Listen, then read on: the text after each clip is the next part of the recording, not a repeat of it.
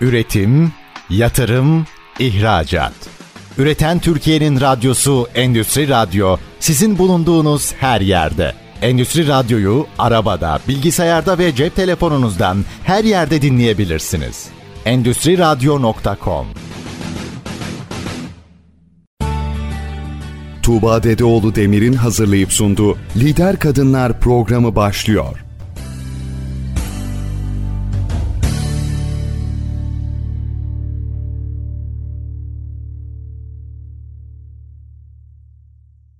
Merhaba, ben Tuğba Dedeoğlu Demir. Endüstri Radyo'da Lider Kadınlar programındasınız.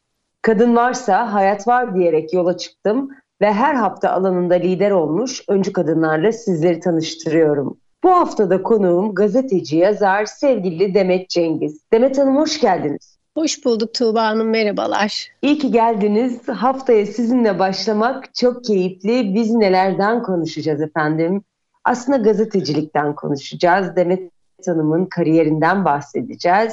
Ama o aynı zamanda bir yazar, biraz da edebiyattan konuşuyor olacağız. Kitabından konuşacağız. Kitabının başarısından bahsedeceğiz. Biraz da konusundan. Tabii ki kitabını da nerelerde bulacaksınız onlardan da konuşuyor olacağız.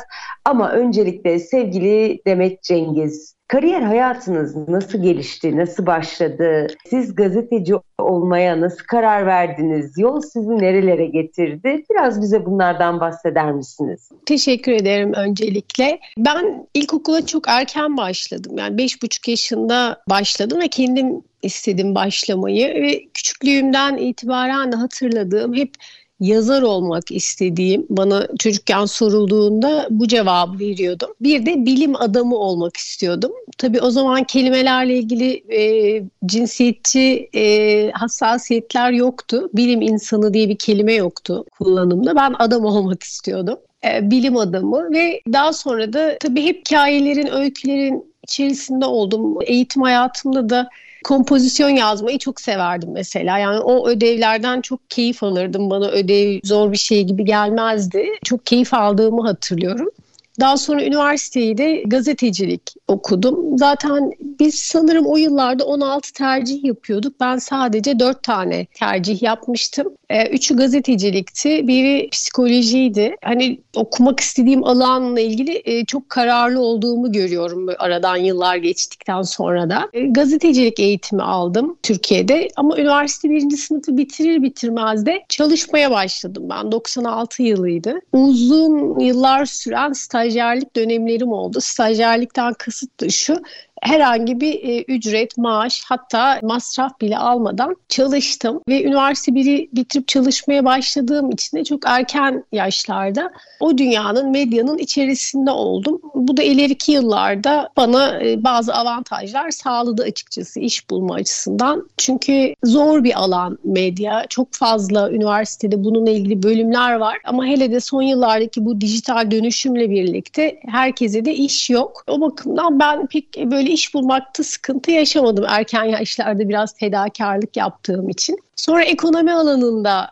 çalışmaya başladım ekonomi bölümlerinde gazetelerin. O birazcık tesadüfle gelişti aslında. Yani böyle kendi tercihim ile biraz hayatın önünüze getirdiği seçeneklerle o yönde aktı ve işte çok e, uzun yıllar 96'yı düşünürsek e, arada bir buçuk iki yıllık bir ara var yurt dışında olduğum. 98'den itibaren de hep ekonomi alanında çalıştım. Çok uzun yıllar iş dünyasıyla sohbetler, insan, şirket, marka öyküleri. Ama benim sevdiğim hikaye anlatmak yani hikayeler, hikayeleri dinlemek, öğrenmek, anlatmak. Ekonomide de o duyguyla sanırım hep yazdım. Yani en basit haberleri bile burada bir insan var, burada bir hikaye var. Bu rakamları içeren bir şey bile olsa hep oradaki hikayeyi görerek, hissederek yazdım. Daha sonra işin içine biraz yaşama dair yazılar girdi. Sanırım bunlardan daha çok keyif aldım. İşte geriye baktığımda da iki iş insanlarıyla e, söyleşiler kitabı, bir denemeler kitabı, iki anı kitabı ve altıncı kitabım, e, ilk romanım çıktı. Şimdi ikincisini yeni bitirdim, ikinci roman, yedinci kitap ve roman yazdıktan sonra fark ettim ki aslında benim çocukluğumdan beri hayalini kurduğum buymuş ama çok geç cesaret edebilmişim. Her ne kadar hep yazı çizi işlerinin içinde olsam da yapmak istediğim buymuş. Böyle bir e, gazetecilik, yazarlık kariyeri çok fazla iç içe geçmiş. Çok farklı alanları bir arada barındırmış. Böyle bir kariyer özetli Tuğba Hanım. Aslında harika bir kariyer olmuş Demet Hanım. Çünkü şimdi galiba gazetecilik yapmak biraz daha zor. Programın ilerleyen dakikalarında biraz bundan da bahsedelim diyeceğim. Bahsettiğiniz gibi uzun yıllar gazetecilik yaptınız. İş insanlarıyla bir araya geldiniz liderlerle röportajlar yaptınız. Bence bu çok önemli ve aslında Trump'la da bir röportajınız var. Biraz bu röportajdan ve liderliğe karşı bakış açınızdan bize biraz bahseder misiniz? Sizce liderlik nedir? Bugüne kadar liderlerle yapmış olduğunuz bu sohbetlerde neleri gözlemlediniz?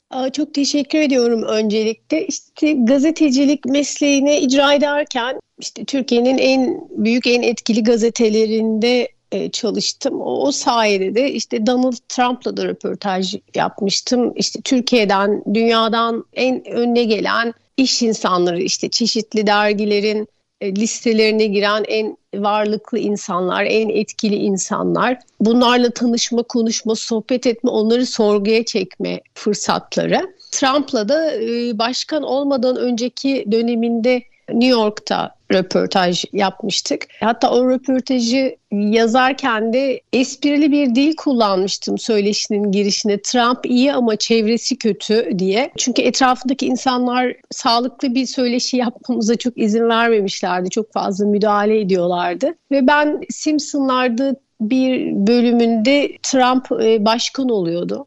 Bunu ona sormuştum ama ben hani komik bir cevap bekliyordum. Böyle bir niyetiniz var mı diye var demişti.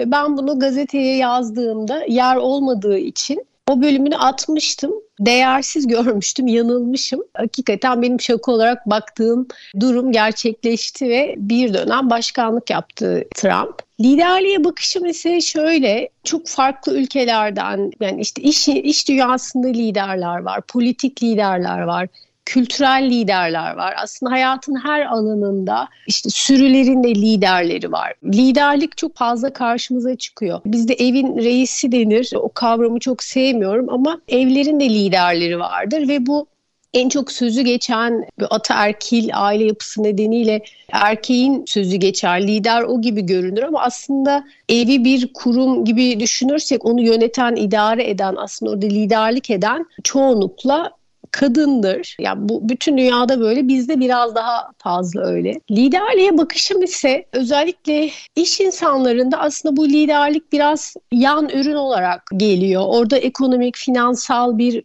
başarı öyküsü var ve bu başarıyla beraber siz lider oluyorsunuz. Bir şirket, bir marka kurmuş oluyorsunuz. Onun başarısı sizi lider yapıyor. Siz dünyanın en kötü esprisini bile yapsanız çalışanlarınız size gülüyorlar. Dolayısıyla liderlik Diğer alanlardakiler de böyle. Biraz insanı, kişiyi realiteden koparan bir duruma dönüşebiliyor. Bunun örneklerini çok gördüm. Yani kişiler kendilerini olduklarından daha fazla büyük, daha önemli, daha daha kalifiye görmeye başlıyorlar. Fakat ortak yanı hani bu e, kariyerle birlikte, iş yaşamı ile birlikte gelen liderlik ama bir masada sohbette de lider görürsünüz. Masaya İngilizce kelime kullanmak istemiyorum ama masayı lead eden, masayı yöneten, yürüten kişi. Benim gördüğüm en büyük ortak özellik liderli kişilerde dominantlıkla çok karıştırılır, baskın olmakla. Oysa e, ben çoğu zaman doğal bir karizma ve insanları peşinden sürükleme, onların duygu, düşünce e, ve davranışlarını bir miktar yönetebilme yeteneği görüyorum liderlikte. Yani lider e, bana göre orkestra şefi ve aslında gelecekteki hamleleri yöneten e, kişi. Bu sıklıkla mevcut durumu veya geçmişi yönetmekle karıştırılıyor. E, oysa düşündüğümüzden e, bence daha az bu anlamdaki liderlik, masayı yöneten kişi gibi görüyorum ben liderleri.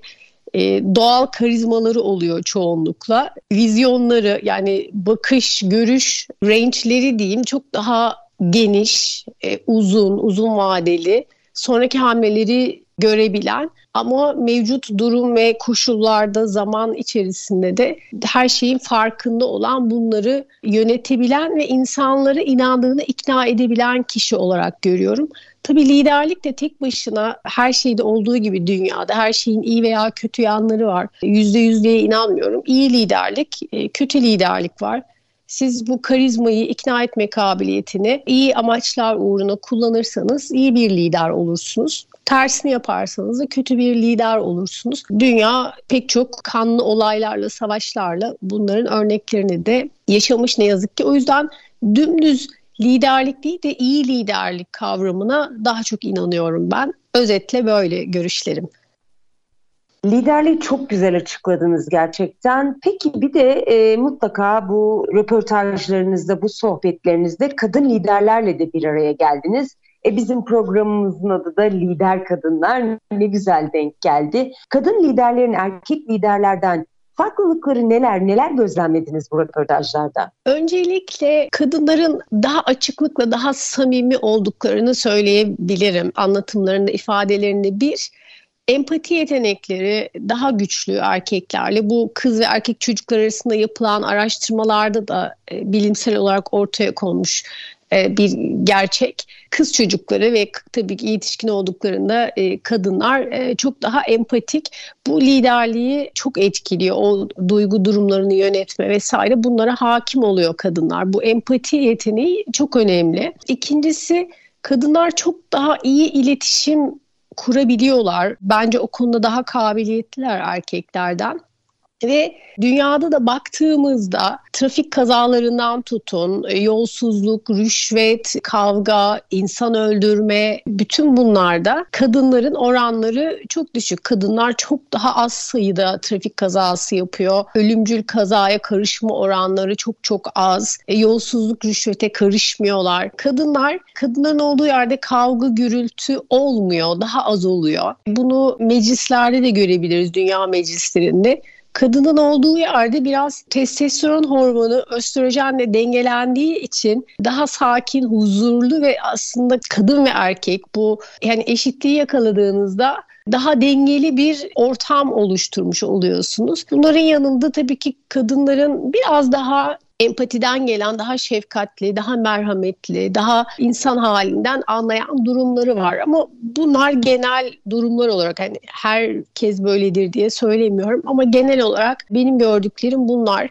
Bir de kadınlar multitasking denilen yani aynı anda pek çok şeyi bir arada yapabilme kabiliyetleri ve buna da empatik o yetenekler de eklendiğinde çok daha iyi liderlik örnekleri sergileyebiliyorlar. Çok kariyer yapmış kadınlara baktığımızda iyi kariyeri olan, iyi kadın liderlere hepsinin bir markayı, bir şirketi, çalışanları, yöneticilerini idare ettiği gibi evlerini, ailelerini, çocuklarını, bahçedeki çiçeğin ne zaman budanacağını vesaire onları da yönettiğini görüyoruz. Yani aslında kadın iş yükü artarken bunları da büyük bir fedakarlıkla yerine getiriyor ve lider ruhlu erkeklere baktığımızda pek bahçedeki çiçeğin ne zaman budanacağıyla ilgilenmediğini veya işte evin ev içinin aile meselelerinin yönetimine çok karışmadığını, oradaki e, kadın tarafından yönetilen mutlu, huzurlu ailenin onun kariyerine yardım ettiğini görürüz. Lider kadınlar hem işte liderler ve evdeki o liderliklerini de devam ettiriyorlar. O yüzden bence onların başarıları en az iki kat daha değerli geliyor bana. Çok kıymetli cümleler bunlar. Hakikaten kadın lider olmak biraz daha fazla çalışmayı getiriyor galiba. Çünkü hakikaten dediğiniz gibi çoklu düşünme yeteneği vermiş Yaradan bize ve biz de bence kadınlar olarak bunu çok güzel kullanıyoruz. Evet efendim lider kadınlarda Demet Cengiz'le sohbetimiz devam edecek. Kısacık bir reklam arası veriyoruz. Birazdan sizlerleyiz. Üretim, yatırım, ihracat. Üreten Türkiye'nin radyosu Endüstri Radyo sizin bulunduğunuz her yerde. Endüstri Radyo'yu arabada, bilgisayarda ve cep telefonunuzdan her yerde dinleyebilirsiniz. Endüstri Radyo.com Lider Kadınlar'da gazeteci yazar Demet Cengiz'le sohbetimiz devam ediyor. Biz ilk bölümde aslında kendisini kariyer hayatından bahsettik biraz. Gazetecilikten bahsettik liderlikten bahsettik ve aslında hem erkek gözüyle yaptığı röportajlardan bize liderliği anlattı hem de lider kadınların farklı bakış açılarından bahsetti ve çok güzel tanımlamalarda bulundu ve aslında kendisi bir yazar tabii ki gazetecilikten gelen, röportajlardan gelen bir yazarlık altyapısı olmakla beraber kendi hayalini de ilk romanıyla gerçekleştirdi. Adımı Deniz koydular. Sevgili Demet Cengiz'in ilk romanı bütün kitap evlerinde ve internet satış sitelerinde kitap var. Ben yayından önce kontrol ettim. Nereden isterseniz temin edebilirsiniz. Aslında bu sizin ilk romanınız ama ilk kitabınız değil değil mi Demet Hanım? Evet benim altıncı kitabım. İki tane iş dünyası söyleşileri olan e, kitabım yayınlanmıştı. İlk kitabım Patron Çıplak 2013 yılında 10 yıl olmuş yayınlanalı. Patron Çıplak onun ardından Patronca bu iki kitap e, iş dünyası söyleşileri ve biraz da e, aslında sizinle de bugün konuştuğumuz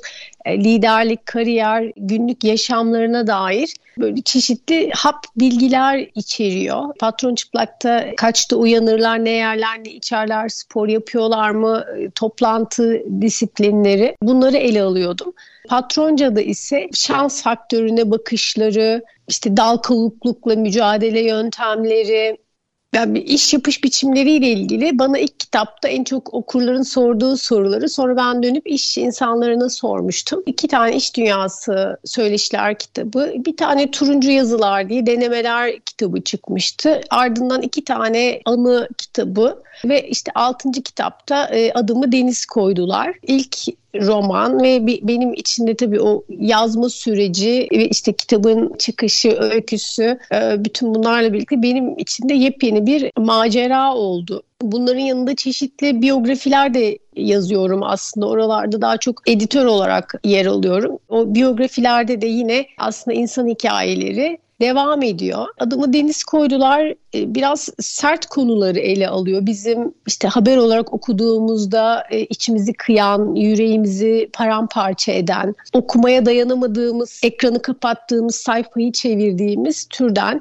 aile içi sevgisizlik olarak düşündüm ben bunun ana temasını. Çünkü içeride eş zamanlı işlenen çok fazla tema var. E, aile içi şiddet, kadına çocuğa yönelen e, şiddet, istismar, ensest bu kadar zor konuları bir araya getirdi ve bunların temelinde de aslında sevgisizlik olduğunu tespit ettim kendi kendime nacizane ve roman çıktığında da insanlardan aldığım yorumlarda okumaya dayanamadım, içim parçalandı, işte çok acıklı veya bana soranlar da oldu. Hem röportajlarda hem okurlardan nasıl yazabildin bu kadar acıklı, yaralayıcı, insanı mahveden hikayeler.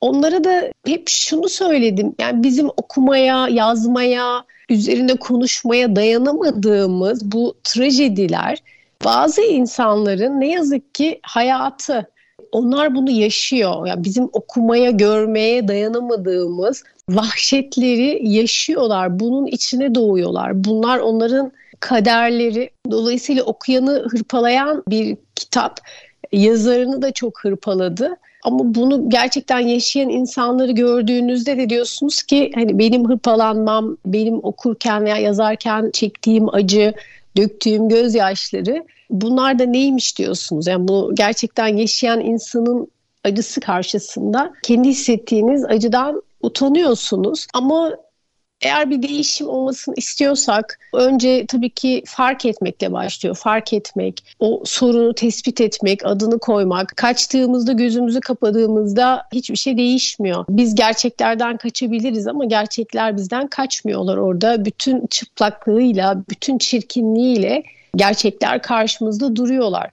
Eğer o gerçeklerin değişmesini istiyorsak da önce bunları kabul etmek, onların varlığından dolayı o acıyı çekmek gerekiyor ki hep birlikte bir değişim, bir dönüşüm yaratabilelim. Ama işte bu farkındalık kelimesini de çok popüler ve çok fazla istismar edildiği için kullanmaktan kaçınıyorum. Ama fark etmemiz, adını koymamız gerekiyor. Bu en zoru zaten bir çocuğu korumak ki benzer olaylarda çok fazla oluyor ülkemizde.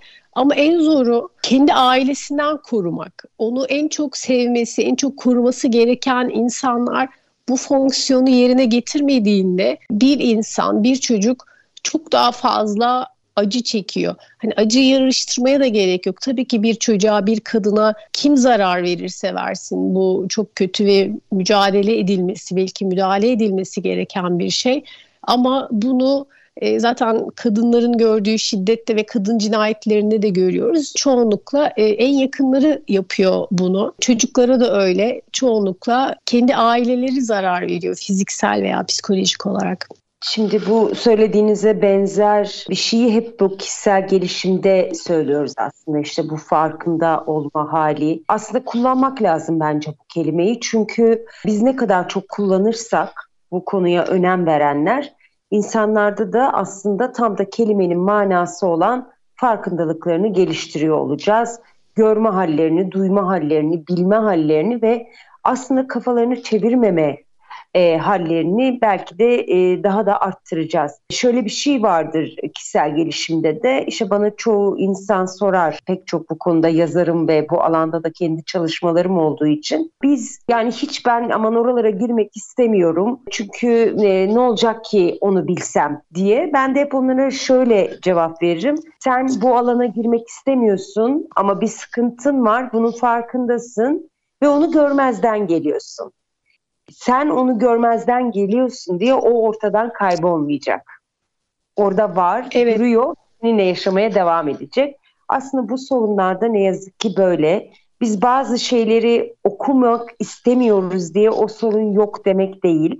Aslında okuyarak belki de bir farkındalık yaratacağız kendimizde ve bu alanda bir destek olma haline de geçebiliriz.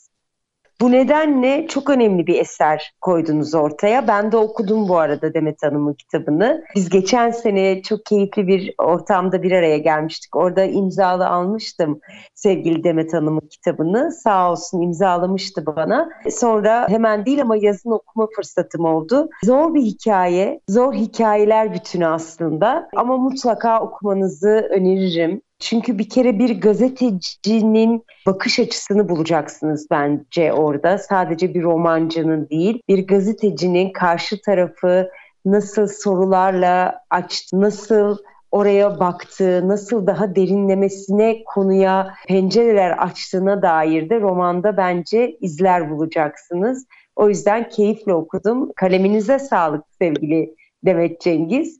Peki Demet Hanım siz edebiyatı nasıl görüyorsunuz? Edebiyat bir mücadele platformu mudur? Bir anlatma sanatı mıdır? Sizin edebiyata bakış açınız neler ve devamında ne geliyor şimdi? Edebiyatta devam edecek misiniz? ben öncelikle çok teşekkür ediyorum güzel sözleriniz için. Ee, sizin gibi duyarlı birinin benim kitabımı okumuş olması da beni ayrıca çok mutlu etti. Ee, çok sağ olun. Öncelikle bu teşekkür böyle usulen yapılmış bir şey değil. Çok yürekten çok teşekkür ediyorum size. Edebiyat ben her şeyden önce çok iyi bir okur olduğumu söylüyorum her zaman için. Ben 46 yaşındayım şu anda ve herhalde 40 yıldır okurum.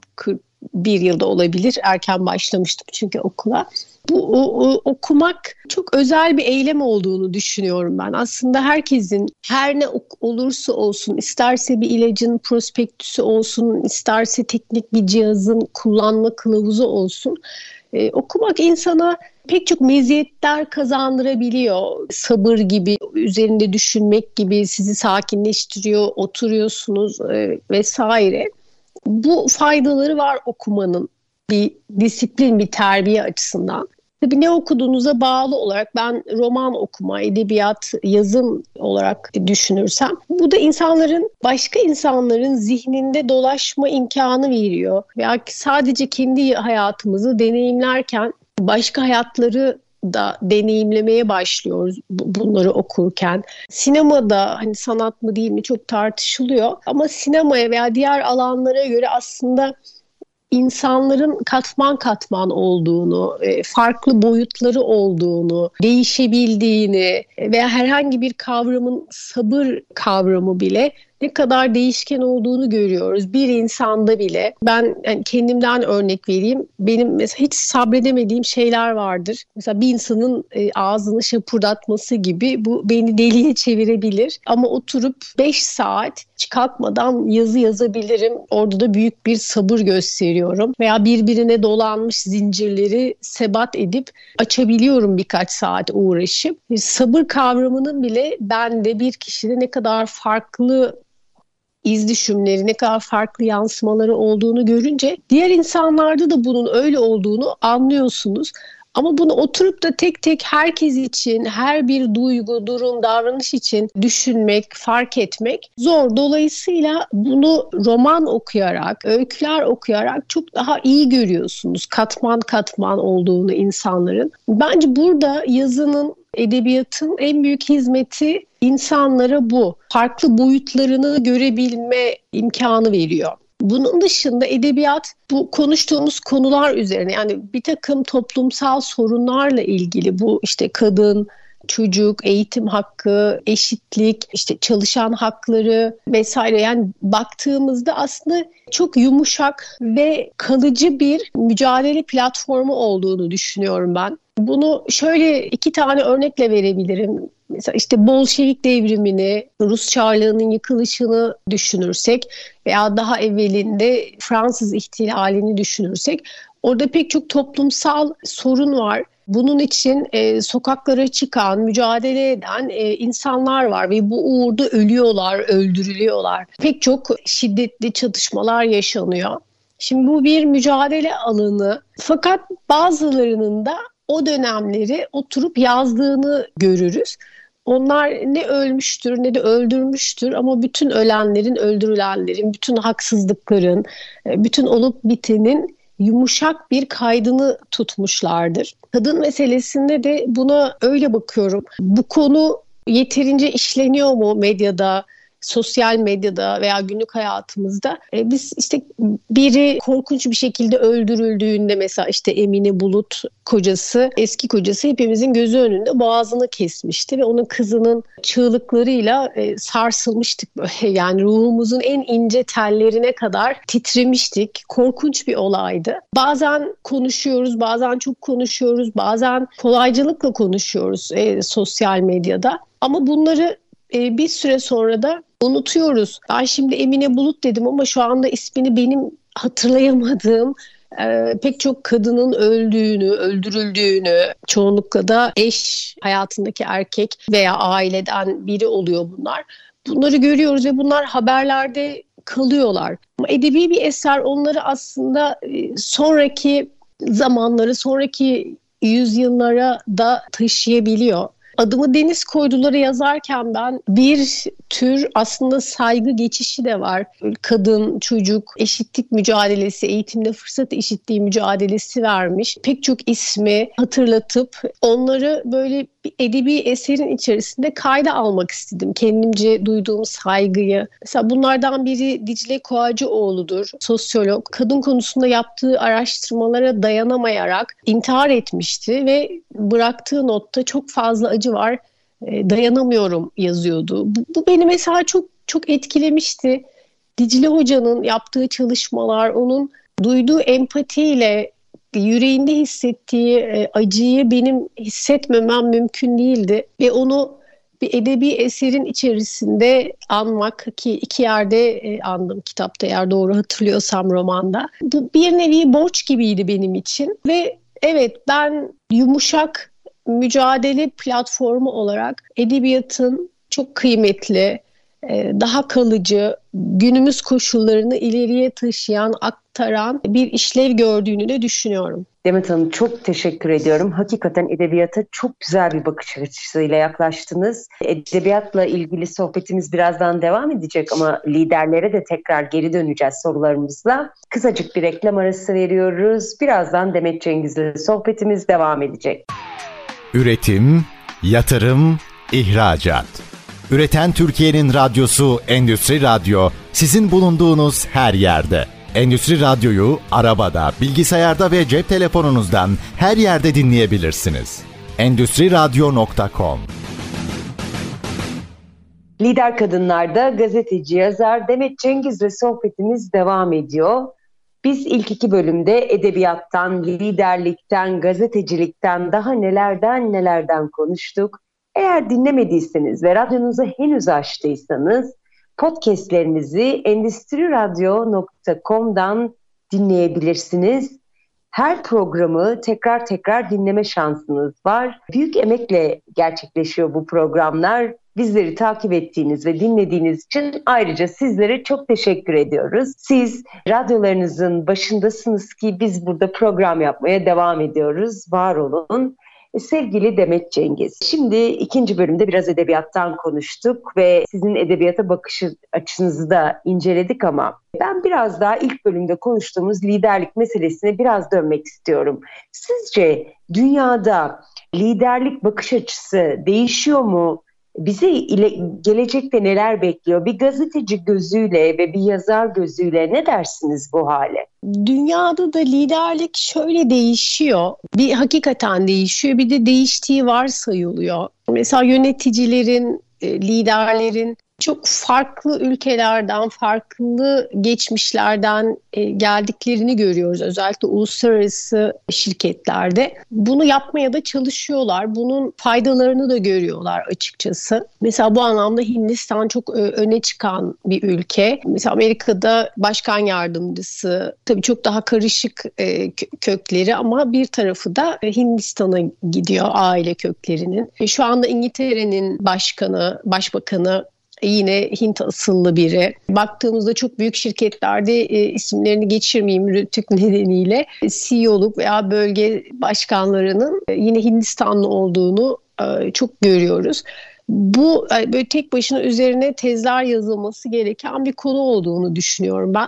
Dikkatimi çeken gazetecilik yaptığım dönemlerde daha aktif iş dünyası söyleşileri yaptığım mesela küresel şirketlerde bölgesel görevlerde mesela Lübnan asıllı insanları çok görürüz. 2000'lerin 2010'lara e, kadarki dönemde e, özellikle ilaç endüstrisinde dünyada çok fazla sayıda Türk yöneticiler gördük Türkiye'den giden. İşte içecek şirketlerinin başına geçen Türk liderler. Bunların ortak noktası bence bu küresel şirketlerin çok büyük bir kısmı Amerika'ya Avrupa merkezli belli ölçüde de e, uzak Asya merkezli olanlar var. Kendi dünyalarının dışında Avrupalı bir şirketi düşünürsek aslında şirketin önemli bir gelir gelir elde ettiği bölgeler Avrupa dışı oluyor. Bu Amerika içinde böyle. Dolayısıyla sadece o bölgeleri, o kıtaları bilen yöneticiler, insanlar yerine mesela Lübnan gibi e, daha karmaşık, daha e, çok dil konuşulan, çok kültürlü. Hindistan öyledir. Çok daha kaotik bir ülke görüntüsü verir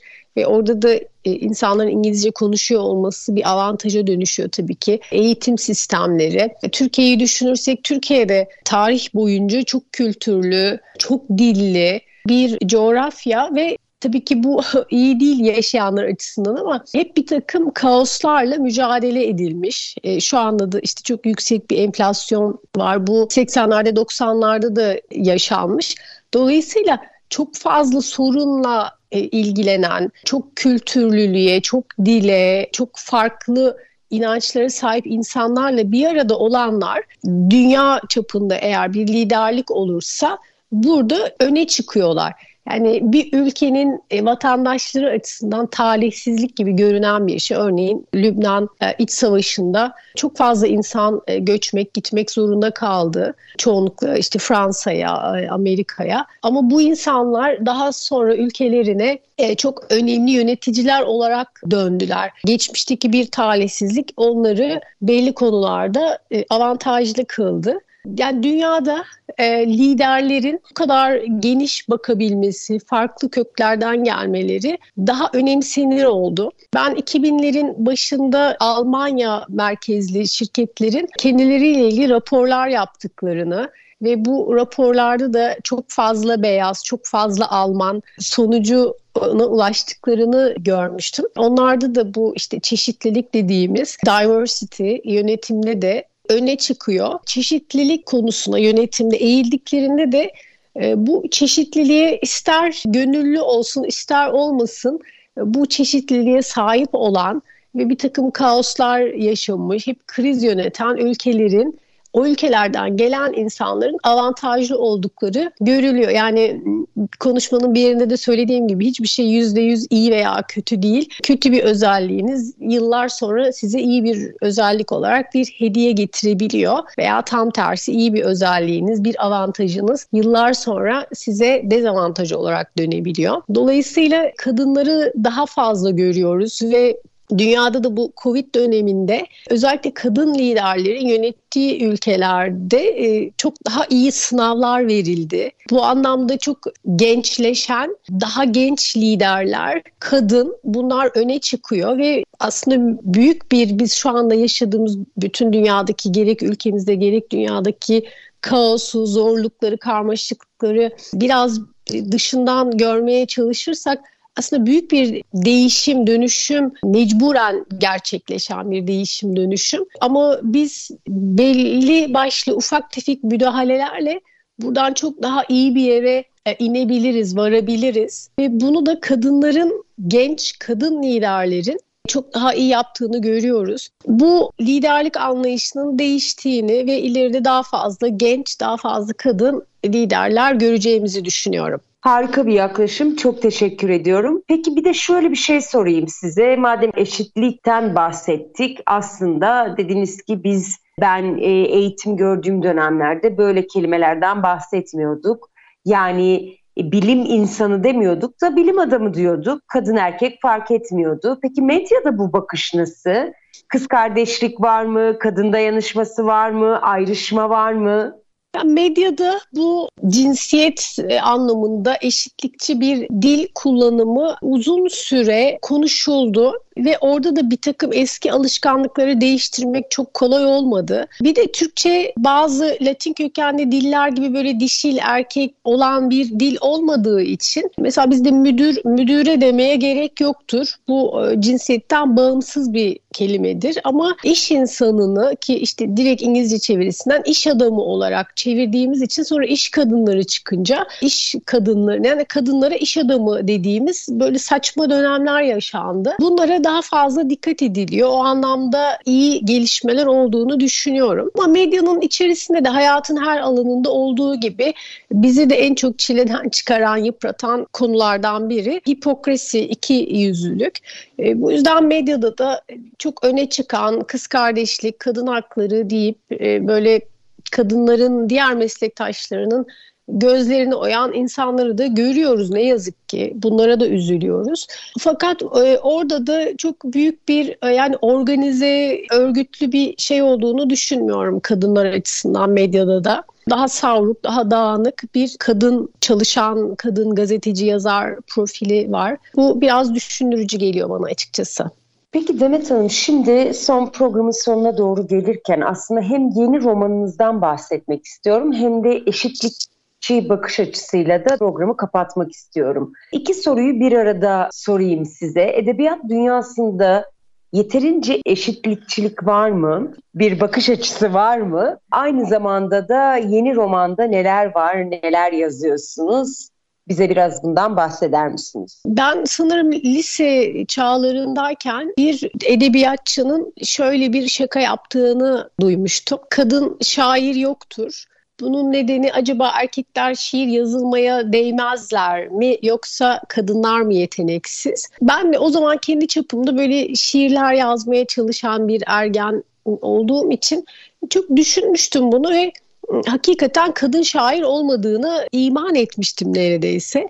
Fakat daha sonra bunun böyle olmadığını gördüm. Mesela dünyada ilk romanı yazan bugünkü anlamda ilk romanı yazanın bir Japon kadın olduğunu öğrendim. Tabii kadının toplumsal hayattaki yeri çağlar boyunca hep evin içine tıkıştırıldığı için kadınlar daha az doktor olmuş, daha az şair olmuş, daha az yazar olmuş. Çünkü ona başka görevler verilmiş ve sadece onunla sınırlandırılmış bir kadın var. Bugün ne yazık ki edebiyat dünyasında da e, orada da bir erkek egemen bir yapı olduğunu görüyorum ve bazen daha açıktan bazen daha dolaylı yollardan aslında kadın yazarları, e, kadın şairleri e, çok e, küçümsediklerine tanık oluyorum. Fakat çok çok değerli kadın şairler vardır. Ben de gerçekten inanılmaz severim. Birhan Keskin mesela çok çok severek okuduğum bir şairdir. Fide Köksal. Dolayısıyla kadınlar da erkekler kadar e, hatta bu kıyaslamayı yapmak bile bana saçma geliyor. Yetenekli, böyle şair kalpli kadınlar da var ama orası da biraz erkek egemen bir e, dünya ki tüm dünyada okurların çok önemli bir kısmı kadın ama bu da yıllar içinde çok artmış, değişmiş, e, çok çok iyi kadın edebiyatçılar da var. Ama işte erkekler erkek edebiyatçı denmiyor ama kadınlara kadın edebiyatçı deniyor. Yani edebiyatçı erkektir zaten. Kadın olunca da böyle ayrıca onun cinsiyetini vurgulamak gerekiyor. Burası bana birazcık düşündürücü geliyor. Şu anda yeni bitirdiğim romanla da ilgili şunları söylemek isterim. Adımı deniz koydular bir üçleme aslında ve deniz, nehir, göl diye suyun üç ayrı formu olacak. Adımı deniz koydular. E, şimdi bitirdiğimin nehirli bir ismi olacak. Tam ismine karar vermedik. Bu da yine aynı aile içi sevgisizlik konusunu ele alıyor. İlk romandaki ana karakter Deniz Yıldız'dı. Çok trajik bir öyküsü olmasına rağmen o kaderi değişen biriydi. Bu romanda ise ağırlıklı olarak onun ikizi Yeter'in hikayesini anlatıyorum. E, bu da yine çokça saha araştırması yaptığım Seyrantepe, Ayaza bu mahallelerde geçiyor. Yeter, e, zaten ismi Yeter konulmuş bir insan. Yani ne kadar dünyaya hoş gelmemiş, ailesi tarafından hiç hoş karşılanmamış olduğu anlaşılıyor. Yeter, o mahalleden çıkamamış, hiçbir yardım eli uzanmamış ve kaderi değişmemiş bir öyküsünü anlatmamış biri. Bu romanda öyküsünü susanların sesi olmayı hedefliyor. Fakat konular itibariyle yine aile içi sevgisizlik, e, kadına çocuğa yönelen şiddet, istismar gibi zor konular olacak. Göl romanı da üçlemenin üçüncüsü. O da aynı temada olacak. E, şu andaki önceliğim bu. Biraz kendimi buna adamış gibi hissediyorum. Umarım tamamlayabilirim. Ben tamamlayacağınıza eminim. Hatta bitmiştir bile o ama siz son rötuşları yapıyorsunuzdur diye düşünüyorum. Yazmak harika bir serüven. Sizden dinlemiş olmak da benim için çok keyifli. Programın sonuna gelirken sevgili dinleyicilerimiz size nasıl ulaşabilirler? Adımı Deniz Koyduları nereden temin edebilirler? Tabii ki marka vermeden ama hani biraz da bunu anlatırsanız size sosyal medyadan ulaşabilirler mi? Evet ulaşabilirler ve ulaşıyorlar da. Bu benim de çok böyle zaman ayırıp özel olarak ilgilendiğim bir konu. Çünkü bir şeyi yazıyorsanız yani kendi kendinize de yazabilirsiniz. E, ama bunu yazıp insanların önüne koyduğunuzda aslında orada bir beğeni, takdir edilme ve bir iletişim bekliyorsunuz aslında bunun için. Yoksa kendi kendinize de yazıp saklayabilirsiniz yazdıklarınızı. Dolayısıyla o okur geri dönüşleri benim için çok kıymetli ve ben mümkün olduğunca çok da dönüyorum. Instagram'dan ulaşıyorlar çoğunlukla. Instagram adresimi verebiliyorsam vereyim. Verebiliyor muyum? tabii tabii verebilirsiniz. Tamam Demet C 2E var sonunda. Demet Cengiz'in Demet C 2E'li. Twitter'da da tek E'li Demet C. Oradan ulaşabilirler. Instagram hesabımda e-mail adresim de var. Çünkü bazı okurlar e-mailde daha uzun uzun yazmayı tercih ediyorlar. Buradan bana e, ulaşabilirler. Kitapları ise e, pek çok kitapçıda e, ve online e, satış mecralarında bulabilirler. Şu anda da hala e, satılan bir kitap, baskısı tükenmiş değil. Bana da kitaba da ulaşmak çok zor değil diye düşünüyorum. Çok teşekkür ediyorum bugün geldiğiniz ve bizlerle beraber olduğunuz için Demet Hanım. Bir Lider Kadınlar programının daha sonuna geldik. Bugün liderlikten, gazetecilikten, eşitlikçilikten ve edebiyattan konuştuk. Çok güzel bir harman yaptık sizler için. Umarım sizler de keyifle dinlemişsinizdir. Önümüzdeki hafta görüşmek dileğiyle. Sevgiyle kalın, hoşçakalın.